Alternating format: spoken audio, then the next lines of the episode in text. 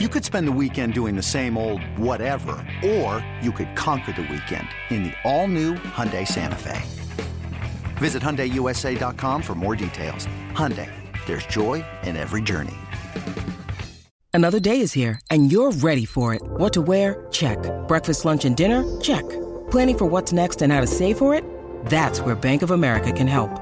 For your financial to-dos, Bank of America has experts ready to help get you closer to your goals.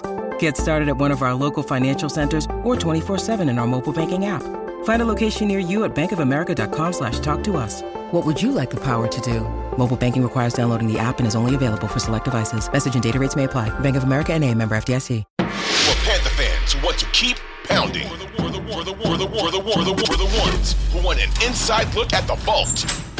This, this, this, this, this is Views is from Mint Street. From Mint Street. Now, here's your host, Lonzo Wrightsell and Rob Brown. All right, ladies and gentlemen, welcome into yet another rousing edition of the Views from Mint Street podcast, your home for all the Carolina Panther football talk you could possibly want, and then a little bit more. We are the three legged donkeys that serve as your host. I am Rob Brown, host of The Rob Brown Show in Greenville, South Carolina, right here in the heart of Carolina Panther country. And joining me, as always, my co host, my partner in crime, we call him the great one, Lonzo Reitzel is here. And, and look, there's no way we're making it through this pod without talking about what Steve Smith Sr. had to say about Baker Mayfield being a three legged donkey. But I want you to know before we came on the air, Lonzo asked me uh, very concisely, What's a three-legged donkey? And I, I I went through all the metaphors in my head about what that could possibly mean. Some dirty ones, some clean ones, some funny ones, some haha. And I, I came to the conclusions though that I think that Steve Smith Sr.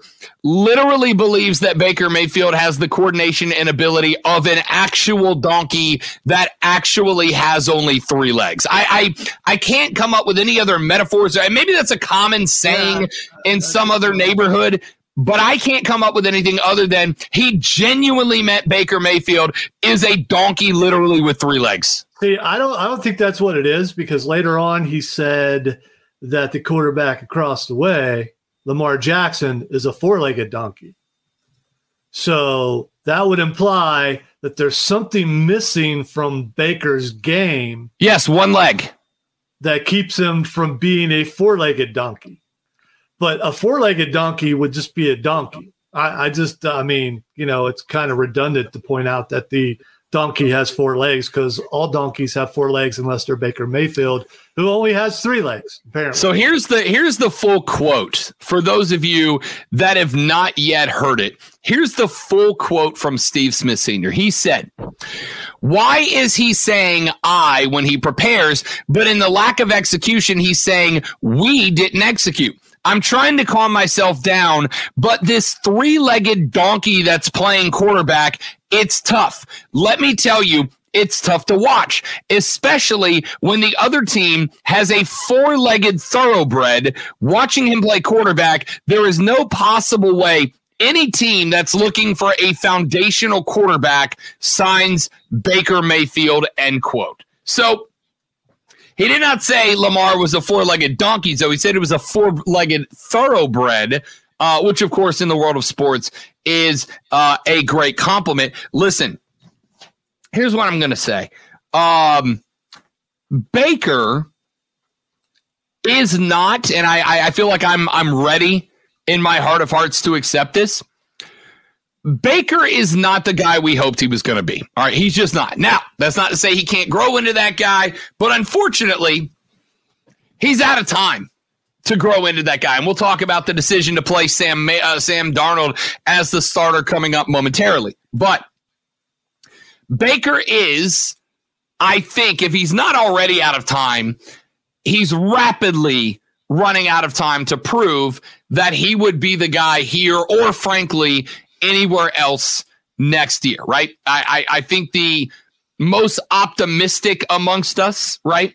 The most optimistic amongst us, we're hoping that Baker was going to show up and we were going to get good Baker and he was going to grow into that foundational quarterback and we wouldn't have to worry about making a deal or sucking to get a quarterback next year early in the draft. But I think the deeper we get into the series, uh, into the season, the more we realize Baker is not a foundational quarterback. However, if you look back at that game last week and you put the entire struggle of the offense solely onto Baker Mayfield, I don't know what game you were watching, right? Like I saw the critiques of Baker being effectively locked on to one receiver and DJ Moore had a hard time getting through progressions, but here's the reality. Go back and watch any camera angle that is not focused solely on Baker Mayfield and you are going to see wide receivers who weren't coming open. You're going to see play designs that did not take advantage of the fact that they were playing a tough, aggressive man on us. And you are going to see, and I don't really put it as much on them as anybody else, but you're going to see for the first time, and I projected this, by the way. I told you this was going to happen. The offensive line, frankly, though, having the worst performance since like week one or two of the season so far. Uh, I, I like Steve Smith right? Steve Smith's kind of in that category of if he played for another team, you hated him. But when he plays for your team, he's like, rah, rah, he's our guy. Like he talks a bunch of smack, but it's for us, so I'm good with it kind of situation. Uh, if Steve only saw Baker Mayfield struggling in this game, I disagree with Steve Smith's take on the game, to be honest with you. Well, first of all, I don't know why he doesn't owe all three legged donkeys an apology because I think his comments were insensitive. And, you know, those donkeys. Steve Smith doing, is canceled. They're, they're doing their best to get by. And you know what? They're, they just want to live. So, I mean, there's that. And also, Steve Smith kind of wishes he had an A in the middle of his name and uh, went by his full name, Steven, because uh, these are the kind of comments that he seems to be trying to make there. Uh, and, and you're right about the the locked on receiver thing. Really, what it comes down, I, I think I know what a, a three legged donkey is. A three legged donkey is someone who has draft capital uh, drawn up or, or, or tied to their play time. That's what that is. So if you have too much play time, uh, third rounder becomes a fourth rounder or something like that. Maybe that's what the three legged donkey is. The other thing is, I think that Baker is being too harshly criticized for uh, for his limitations against one of the better defenses in the NFL. And we we touched on this a little bit in the last podcast. Let's put Baker in there against the hardest defense we're going to play the rest of the year, and then we can say it was his fault if I didn't know better, it almost would seem like that maybe a coach has a vendetta against. Uh, I, I, mean, you could you could look at it from that. If you were that hardcore uh, Baker fan, you could look at it in a, in a way that he's being put in positions to fail on purpose. Uh, but would PJ have done better? No, he would not. Uh, would Sam? Don't know. I guess we'll find out this week. But against the Broncos, not the Ravens. So, so Sam could very well, and I know we're going to get into this more, but Sam could very well just come out and just shine like the sun against the Let's Ride guys. Broncos country. Let's ride. I uh I got into it on Sunday during the game uh with a buddy of mine who is a Panthers fan who you know, he, he comes in and he goes, Hey, look, and, and I'm, I'm going to paraphrase because I don't remember. And it was many, many tweets ago. But he said something to the effect of, This is just this offense with Baker, right? This is what we are. And I said, Well, h- hang on a second.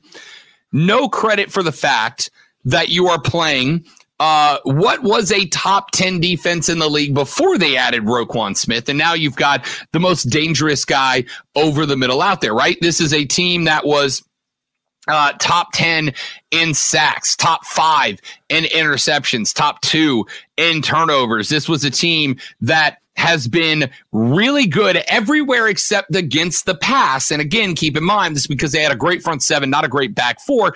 But now with Roquan back there, eh, the you don't have as much time to throw the football. I said, do you really think that a guy like PJ Walker or or Sam Darnold would have come in there and done any better? And let's start the conversation with the realization and the reality that our quarterback room is bad now. All right. It just is. We don't have to like it. We do have to accept it.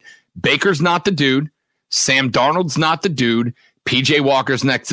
We would have the best quarterback room in the league if this was the XFL or the USFL, but it's not. It's the National Football League, and it's just not a good quarterback room. It's unfortunate, but it's true.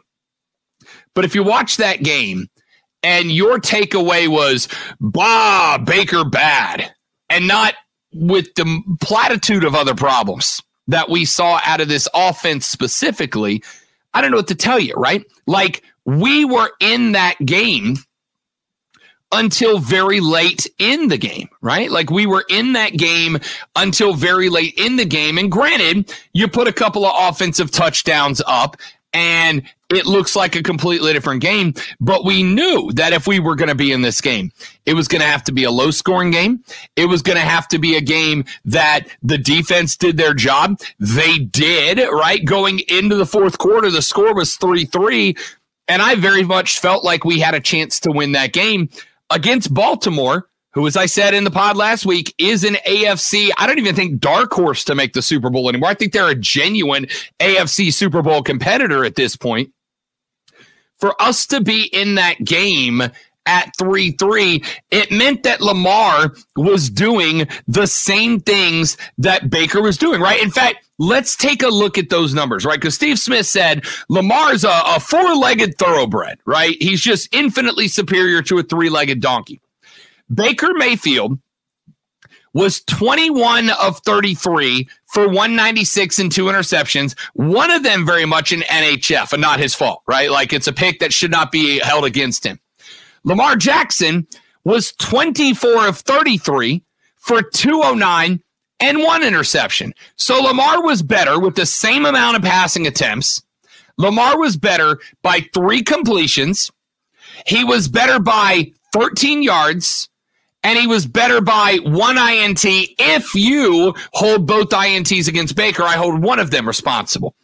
Lamar Jackson was not dramatically better than Baker Mayfield, right? Like I, I saw Steve and a lot of other people talking about how how Baker Baker Mayfield paled in comparison. Listen, in actual play, sure, because Lamar also had 31 yards of rushing. Baker only had 12. But it wasn't like Lamar Jackson just flat out outdueled Baker Mayfield in this game.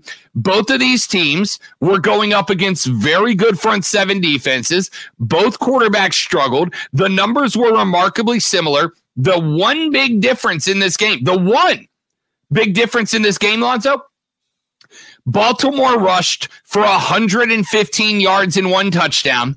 Carolina rushed for 36 yards and no touchdowns. That's it. That's the whole ball game right there. The one aspect of the game. Now you can say because Baker wasn't effective with the ball, Baltimore was throwing extra guys in the box, and that would be a fine argument. Except for that has been Baltimore's MO all season long. That's not special because Baker's bad. They've been doing that to every quarterback they lined up against. Uh, the only difference was that Baltimore had a ho hum offense in terms of the run game, and our run game for the first time in a number of weeks sucked. So, what you're saying is that a three legged donkey is just a couple completions away from being a thoroughbred. So we're, we're starting, you know, as as we're as we're talking this out, I'm I'm learning more and more uh, about the difference between a donkey and a thoroughbred, and I'm I'm so glad. I, I wonder I wonder if, if, Steve knows it's that close because uh, the way he's talking, it's like a, a mile between the two.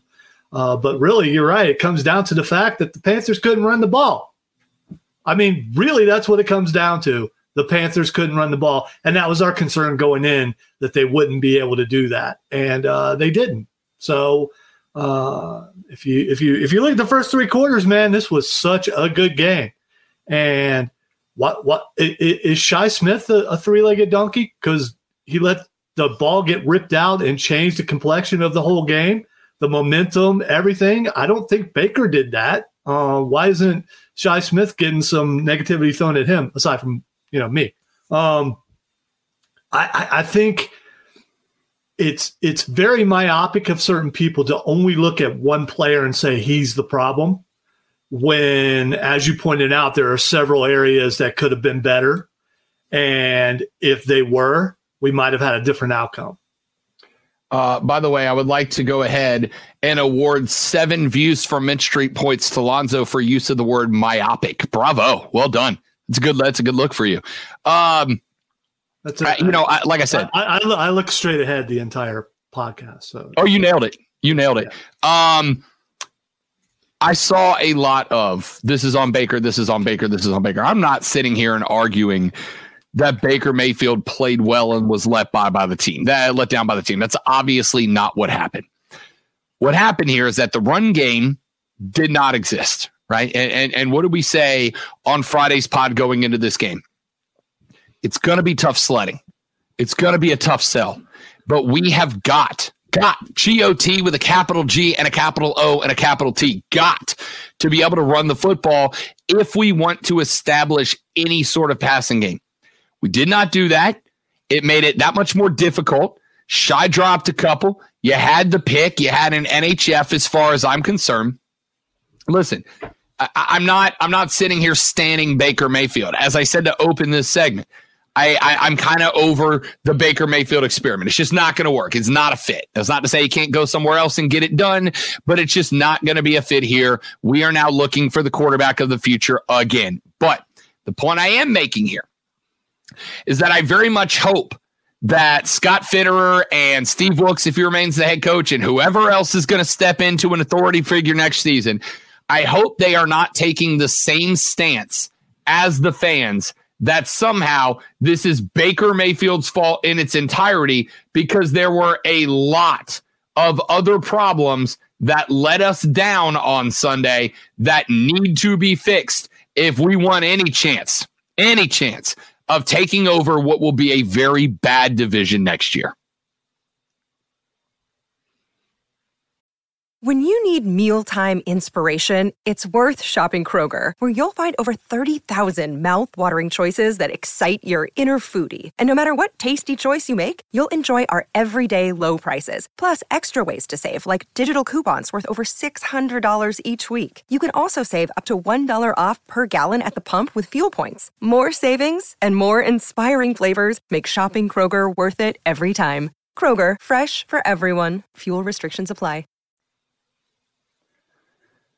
All right, the Views from Mint Street podcast rolls on. Rob Brown and the great one Lonzo Reitzel with you today. Hey, make sure you follow us on social media if you don't mind. I am at the Rob Brown. He is at Lonzo on Word, W O R D.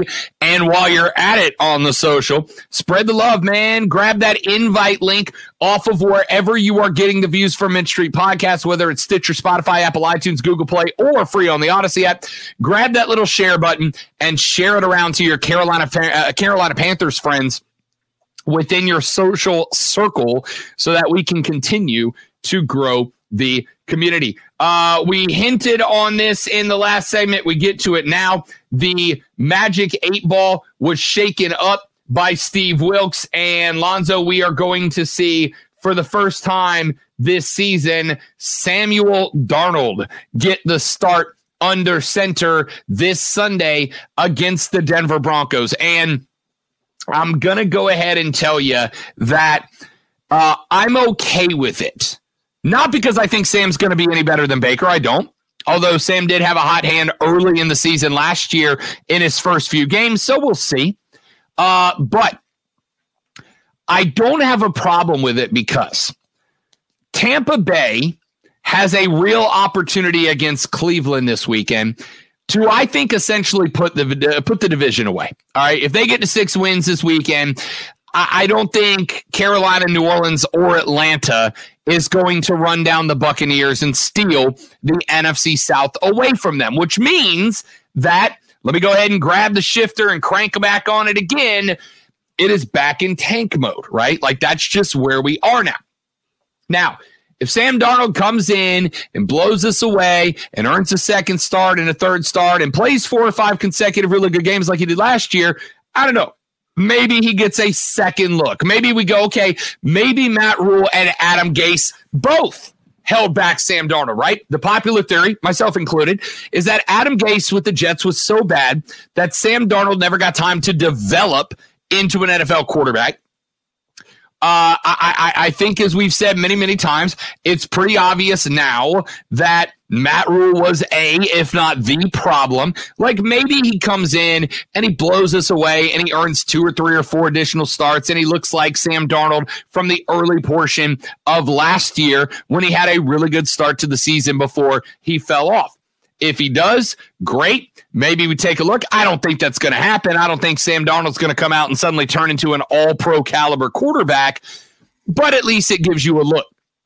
If Sam Darnold comes out and he sucks and we lose, okay, one spot closer to getting CJ Stroud or Bryce Young. It's that simple to me. Like we can go X's and O's and the tactics and the formations and all the things that you can do with Sam Darnold, you couldn't do with Baker, if there are any, et cetera, et cetera. But at the end of the day, if he comes out and stinks up the joint and we lose this game to Denver, a three and seven football team, we're one step closer to having another run at QB of the future in the draft next year. And I have just accepted that as our reality at this point. All right. So this could be, you can look at it a couple ways. It, this could be basically an audition between the three quarterbacks on who is going to start like the first three games next year before the rookie quarterback who's being drafted gets to take over. Who's going to be the mentor to that guy when he gets drafted? When the Panthers finish, you know, between one and three, um, or you could look at it another way and go, this coach is trying out to be a head coach and he can't figure out who the starting quarterback is. Maybe this coach is costing himself uh, job possibilities by by doing what he's doing. This this rotation of quarterbacks. I I, I believe if PJ didn't get hurt, I think PJ Walker would have stayed the the starting quarterback the entire season. I do. Uh, which would have made it look a little more consistent. We we would have questioned all year for sure about why Steve Wilks is doing that. But I think it's a bad look for him, the fact that he's doing this, uh, starting yet another quarterback and, and, benching the guy who just got in. And, and you may look at it and go, maybe he didn't get a fair shake. Uh, but I don't have a problem with Sam Darnold being in there. I'm just saying there. T- I think there are two ways of looking uh, about him going in there. But when Sam Darnold goes in there and he looks all world against Denver, certain people, like maybe Steve Smith Sr., are going to go, see, there's a thoroughbred. Uh, but he's playing Denver. All right. So Carolina going to look at this game like this is our get right game. Denver's going to look at Panthers and going, this is our get right game. When it's two less than mid teams playing each other, which means it could be a good game. I just, uh, it, Sam will probably go out there and look really good because how can you not against Denver? Yeah, Denver's not good. Uh, Denver's struggling. I will say this: we talked about team ranked defenses earlier. Uh, Denver's defense, and this this is going to shock some people. Denver's defense is the top three defense in the National Football League. I know. I said the same thing. But when you when you when you go defensive efficiency, Denver's defense is actually really really good. And you you, you go down and look at their schedule and where they stand right now, you cannot blame Denver's defense for where they are, right? In the first L to open the season, they gave up 17 to the Seahawks, and that was when the Seahawks were getting right and getting started. They lost to the Raiders. Uh, they gave up 32 in that game, but that was at a point when the Las Vegas Raiders looked like they were going to be an AFC contender. Uh, they gave up 12 to the Colts and lost. They gave up 19 to Justin Herbert and the Chargers and they lost. 16 to the Jets and they lost. 17 to the really good Tennessee Titans and they lost. 22 to the Raiders the second time. and they lost. The defense has not been the problem with the Denver Broncos. They absolutely can and will get after you, and they will do that to Sam Darnold as well. This one to me, though, is 100% going to come down to A, does Sam Darnold, who has not played football in however many months at this point, does Sam Darnold panic in the face of the first pressure he's faced in a while, coming off of a leg injury, or uh, and and and end up giving away a couple of turnovers, or is he able to do what Baker couldn't do against the Ravens? Get through his progressions, go from Moore down to Smith, down to Marshall, down to Shenault, whoever, whatever order the progression is on that particular play. Is he able to just play quarterback. I don't need you to do spectacular. If you score 22 points on Denver, you're winning the football game. All right. Uh, the only question is going to be can the offense calm the hell down, run the football, open up the field, and put up two or three touchdowns? Because our defense is going to smother Russ Wilson. I mean, R- Russ can't cook right now. We are going to smother up Russell so the question mark is can we outrace them to 18 points? If we can, we win the game. If we can't, we don't, regardless of who is under center. I agree with what you said. If PJ didn't get hurt, PJ's probably still starting result uh, re- results of the Baltimore game uh, thrown out the window. Wouldn't matter. He would still be the starter. And I don't know if that's because Steve really likes PJ or if it, if it is what I suspect it is, which is we recognize that winning games is bad for us now. Okay. You don't have to like it. We're playing for pride. We want dubs. That's all well and good. But winning games hurts us now because we're not catching Tampa Bay. They have finally started to put it together, and they've got a not not ruthless end of the schedule either. No matter how easy ours is on the way out the door, winning games is bad for us. PJ Walker would have given us the best chance to lose games, uh, and now that might be Sam Darnold coming off of an injury because you can chalk up some of last week and the misfires of Baker Mayfield. You can chalk that up to playing a really, really good defensive front seven. Now you're going to throw in a guy who hasn't played football in half a year, coming off of a leg injury, into the face of one of the best three defenses in the NFL. By goodness, Lonzo, it almost feels like we're doing that on purpose. Doesn't it, though? It, it, absolutely does seem like they're doing that on purpose. I, uh, I, I guess we're going to find out if they if they stick with the run, and and who knows? I, I mean, maybe the reason why Baker is out of there is because uh, he didn't do what he was told and decided to be, you know, the quarterback and make decisions and not go. Coach says hand off. I'm going to hand off. You know, I, I mean, because we don't know what how he audibles, uh, but I do believe that no matter how good Sam plays this week, if PJ's back, Sam gets benched. I just yep. I, I, I think that Steve Wilks has decided that PJ is his guy, and he wants to because um, the other two guys were were uh, Matt Rhule guys, and it, it, it may seem kind of petty uh, but at the same time, he can also say, hey, I took this guy who probably wasn't going to be on the team, and I was able to win with him. These other guys on the end of their rookie contracts, they didn't pan out, but I could take a guy who wasn't supposed to be here and find a way to win with him. I mean, you can't though. You can't though, right? Like oh, you just can, not He absolutely, he absolutely can. I, I mean, no, I'm not saying he can't play him. He absolutely can, will, and is going to play. him. I'm saying you can't win with him. Like I like PJ. He's a hard. He's a he's a, he's a big heart guy. He's a tough guy. He goes out there and he slings it. The hardest thing to say as a coach is you're just not that good, kid. You're just not that good. You're an XFL caliber quarterback. You're a USF caliber quarterback. I hope that at some point when he's done in Carolina, which will be sooner rather than later, I hope PJ Walker gets picked up by an XFL team or a USF, USFL uh, team. I will tell you right now that if he does, I will probably be a fan of that team. I will follow PJ and be a fan of that guy because the dude has done everything he's been asked to do and everything he was capable of doing at Carolina. But I think at the end of the day, we've kind of just hit the point where we all have to sit back and realize now the mission is not to win anymore. The mission is to go get better. It's to be competitive. uh, to, to, to figure out who the guys are moving forward and also get us in a good spot where we're not stuck with Will Levis or uh, not having to package together three or four of our eight draft picks next year to try to jump up and pick somebody who is not uh, in the draft position that we end up at at the end of the year, whether it's trading up to, to one or two to get either Stroud or Young.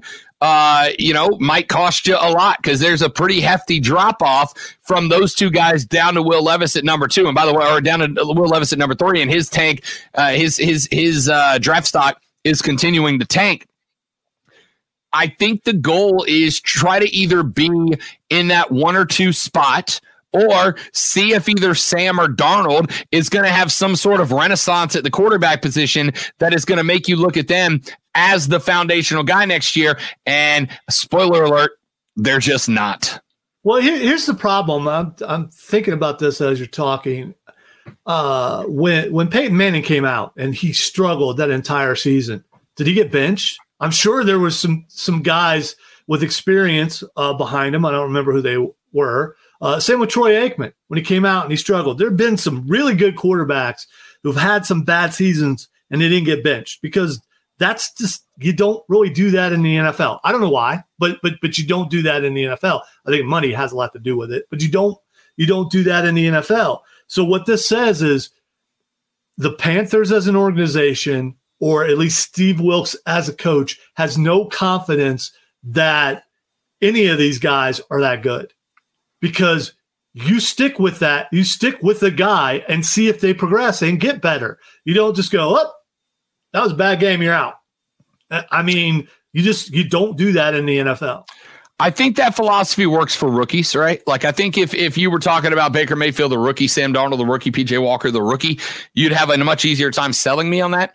Uh, you don't do that with guys that are in the third or fourth or fifth year in the league. Like if they don't have it, if if Baker doesn't have it after this long in the league, regardless of the fact that, and I pointed this out, and I gave him a lot of leeway at the beginning of the year, right? Because you're talking about what head coach number three, offensive coordinator number four, playbook number four, like short off season, short preseason, uh, being asked to split stat, uh, split snaps between him and Darnold and PJ. Uh, you know, I, I think that if Baker doesn't have it figured out by now, going into what week are we in? 11, 12, whatever week we're in now.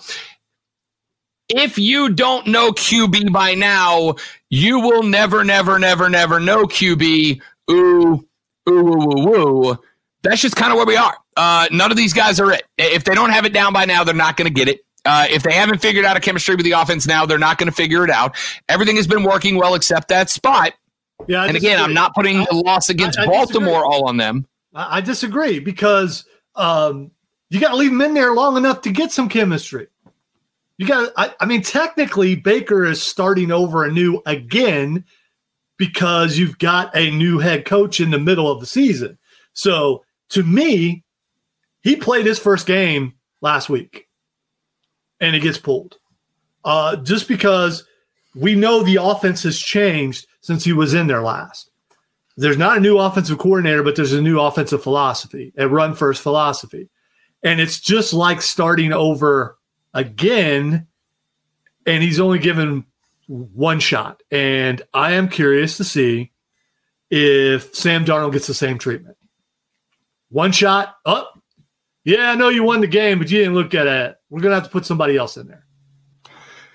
All right, let us know in the social media at the Rob Brown Show at Lonzo One Word. Let us know who's your guy. Who's your guy? Who are you starting this week if you are Steve Wilks?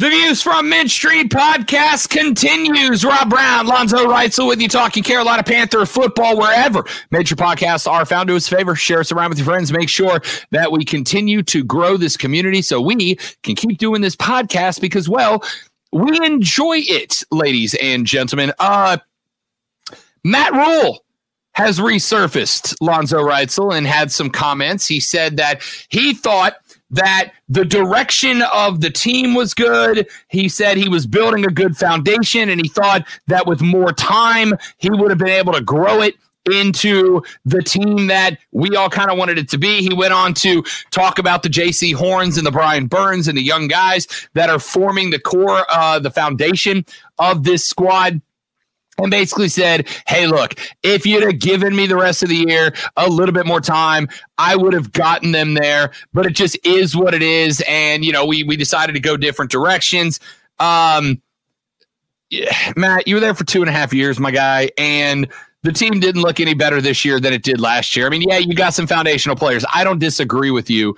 But if I walk into the kitchen and there's flour and there's eggs and there's icing and there's whatever else you need to make a cake and I walk into the kitchen and I've got all the premier ingredients to do it, it still doesn't mean I know how to bake the cake. You might give me Gordon Ramsay's damn kitchen and all the ingredients you can need to make the finest cake in the world.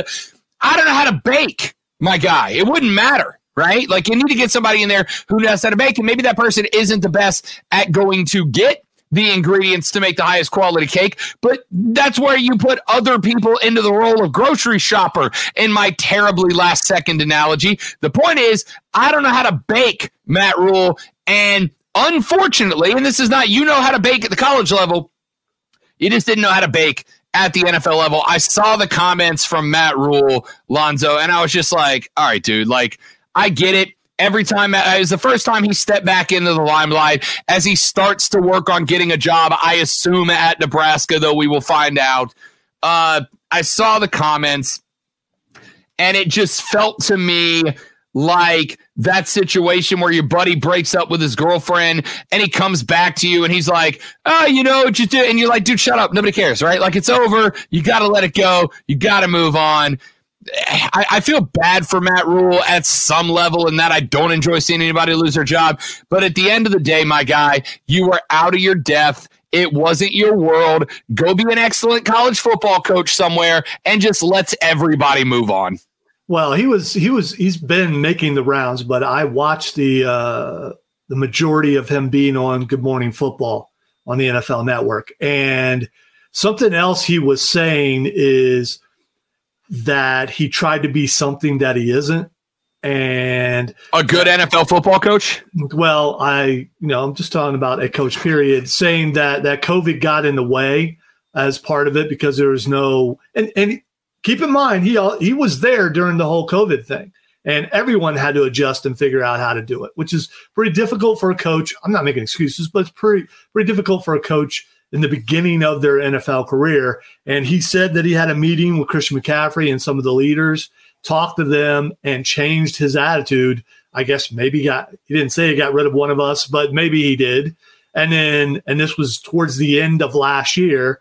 And he said things changed around and he became just, you know, Matt the coach again. And uh and uh the he says that he never lost the locker room. And for the most part, it seems like he might be right about that. Doesn't mean they won games, but you know. Yeah, I mean, listen, I respect that, and, and and from what we could tell, we talked about it after the Saints win, right? Like it looked like the players were relatively hype. The the the the problem is twofold. Number one, when you create that OOU mentality, right? You're like one of us. Uh, you basically have formed the cool kids table in the cafeteria at a high school, right? Like everybody wants to sit at that table. A lot of you aren't welcome. Not and if you're not welcome, if you if you if you're not welcome at that table, you don't react by going around and talking smack about the quarterback and the linebacker and the running back and the wide receiver and all the cheerleaders at that table because that's a really good way to make sure that you're not welcome in any of the clubs anymore. After that, you're just off with the thespians. Uh, I can say it. I was one. Come at me, bro. That being said, maybe he did get rid of that. Maybe tried to get rid of that, but the damage was done at that point, Matt. The damage was done at that point. That mentality doesn't suddenly go away. Every one of us has seen the coming of age teen movie where the quarterback makes fun of the girl next door and then she gets a makeover and it turns out she's hot and then he starts telling all the other football players, "Hey, you guys need to be less of a three-legged donkey and start being cool to each other. And then the quarterback finds himself on the outs, and now he's got to win over the whole school. Like we've all seen that movie a million times. Once you have created that mentality, once you've created that atmosphere, it doesn't just go away because you go, oh, my bad. That's on me. I was wrong. Like that takes some time. But even if that was all true, and even if you had gotten away from the OOU stuff and the, the whole locker room was at your back and, and all of that was true in your little Disney fairy tale world that you created around your time towards the exit of Carolina, uh, the football team was still bad, right? Like the football team, two and a half ish years into your tenure, was still aiming at a first or second overall draft pick. Now, how many times did we hear Matt Rhule's a three year turnaround guy? You got to give him three years, give him three years, give him three years. My dude, you were 75% of the way through that three years, and there was no progress. You missed on multiple quarterbacks. You didn't know how to utilize McCaffrey to open up the rest of your offense. You leaned on him. You got him hurt multiple times. Like things were going really badly for you Matt, like really badly for you. And if that's the case, what the hell did you expect was going to happen, dude? Like, how did you see that going? You know, Matt Rhule shows back up, and you would think that it would make Steve Wilks look better. What's Steve Wilks done?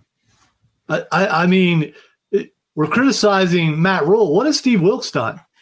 He hasn't done anything. And I, I think, uh, I mean, what has he won one game? He's won two games. He won two games. So, ooh, he won twice as many as Matt Rhule this season. Yeah, he still only won two games, and and and they're three and eight. I uh, I don't know what what Wilks has done, and has Tepper painting himself into a corner because he's going to look bad if he doesn't retain him as coach. Do you think that Steve Wilks will still be the coach next year? And if so, if so, is it just going to be more of the same? Um. All right. Let me let me let me let me let me chew on that for a second. Uh, a couple of things. I don't go back to the beginning of what you said there. First off, yes, Steve Wilks does not have a winning record as the interim head coach of the Carolina Panthers. Steve Wilks does, however, have the convenient depending on how you see it, excuse or reason. I lean reason that he is dealing with the leftovers of the Matt Rhule tenure. And while he was given a pretty solid, pretty solid foundation of guys like Brian Burns, and by the way, I got a couple of numbers about him and Jaycee Horn. I'm going to give you on the way out the door here in just a minute. While he does have a good foundation, the team he inherited is not a team and, and, not particularly a good team if we're breaking it down to its finest elements. Um, I don't necessarily hold the struggle against him. And if you do have on your tinfoil hat, as I do right now, and believe that there is some element of effort from upper management from the front office to improve or maintain our top one or two draft position selection then there may be some element of, hey, Steve, again, as I said a few weeks ago in a conspiracy theory I walked away from and now I've walked right back into. Wink, wink, nudge, nudge. You're the front runner for the job, but we really want to make sure that you have a full complement of potential quarterbacks on the draft board to select from when our pick comes up. So, you know, why don't you give old Sam Darnold a chance? You know what I'm saying? You know what I'm saying there? I don't put it on Steve Wilks. Uh, I think that the locker room seems to have gelled better under Wilks in a few games than it did under Rhule under a couple of years. It seems to me like you are getting better effort out of this team, right? I mean, look look at the last two games. The win over Atlanta, a team that had beat you two weeks before that. That teammate came out. That team came out and played its ass off to win that game against Atlanta. And then this past weekend at Baltimore, yeah, the offense struggled a little bit, Lonzo, but it was a fight till the bitter end. A game we lost by 10, and Baltimore didn't really pull away until very deep in the fourth. The effort is there if the execution is not. And there's something to be said for that, in my opinion. All right, so I'll go back to the Cincinnati game. There was no effort there. Um, I, I just I think he's given a pass that he doesn't need to be given because he didn't win in Arizona. There's a reason why he was like, and you could say, well, you only have one season. Well, well, he had the same amount of time that he's given some of his quarterbacks. Basically, he had one season. He didn't win. He was gone. I I'm not giving him a pass. I'm not. Um, because because I don't believe that he's got the wink, wink, nudge, nudge. I don't believe that he's uh, been told, "Hey, man, do your best." I don't believe he was handed a bad hand. He knows. He knew that team. It isn't like he got got brought in from the outside. Okay, we need you to take over. He was there already coaching. He knew all the players. He knew everything. The only good thing that I've seen him do so far is make this team a running team. But when they can't run, what can they do? Nothing, as we saw last week. I just, I, I think he's going to be given a pass, and I don't think he deserves it. I think he could coach better, and I don't think he's here next year. And if he is, the Panthers are not going to be any better. We will have to dive into this in more detail in a future episode, which is good news because there's one on Friday, ladies and gentlemen. Yes, indeed. We will be making time to bring you a Thanksgiving edition of the Views from Street podcast on Friday. I will say this I do think Arizona gave him a raw deal. I think he got screwed in Arizona, but we will revisit that in a future episode of the pod because we are out of time. I promised them to you. Let me give you two numbers to maintain the little optimism before Friday's show when we break down our contest coming up this weekend against the Denver Broncos in the entire National Football League right now. Brian Burns has the fifth most quarterback pressures in the entire NFL. There are a couple of guys ahead of him, Judon Parsons, Bosa, and Za'Darius Smith, who have more, not by very many. There's something to be said about that. And a number to keep an eye on. How about Jaycee Horn? Jaycee Horn has allowed a 31.3 passer rating to quarterbacks when targeting wide receivers being covered by Jaycee Horn. That, ladies and gentlemen, is the best in the National Football League right now and by a dozen percentage points. That's just a little optimism to carry you through for Friday's show when Lonzo and I will drop our preview pod, Carolina hosting the Denver Broncos on Sunday. Lonzo, any final words for the people? Yes, as the three-legged donkey of the of this of this podcast, I just want to wish the thoroughbred uh, a happy Thanksgiving. Happy Thanksgiving, Rob. Thank you, buddy. And happy Thanksgiving to you. Uh, and of course, happy Thanksgiving to all of you that have made this podcast a part of your weekly routine. We very much appreciate it. We hope you have a very healthy, a very happy, and a very safe Thanksgiving. Eat some salad. It's good for balance. And we will see you all back here on Friday for a celebratory preview edition of the Carolina v Denver game on the Views from Mint Street podcast. Keep pounding, baby.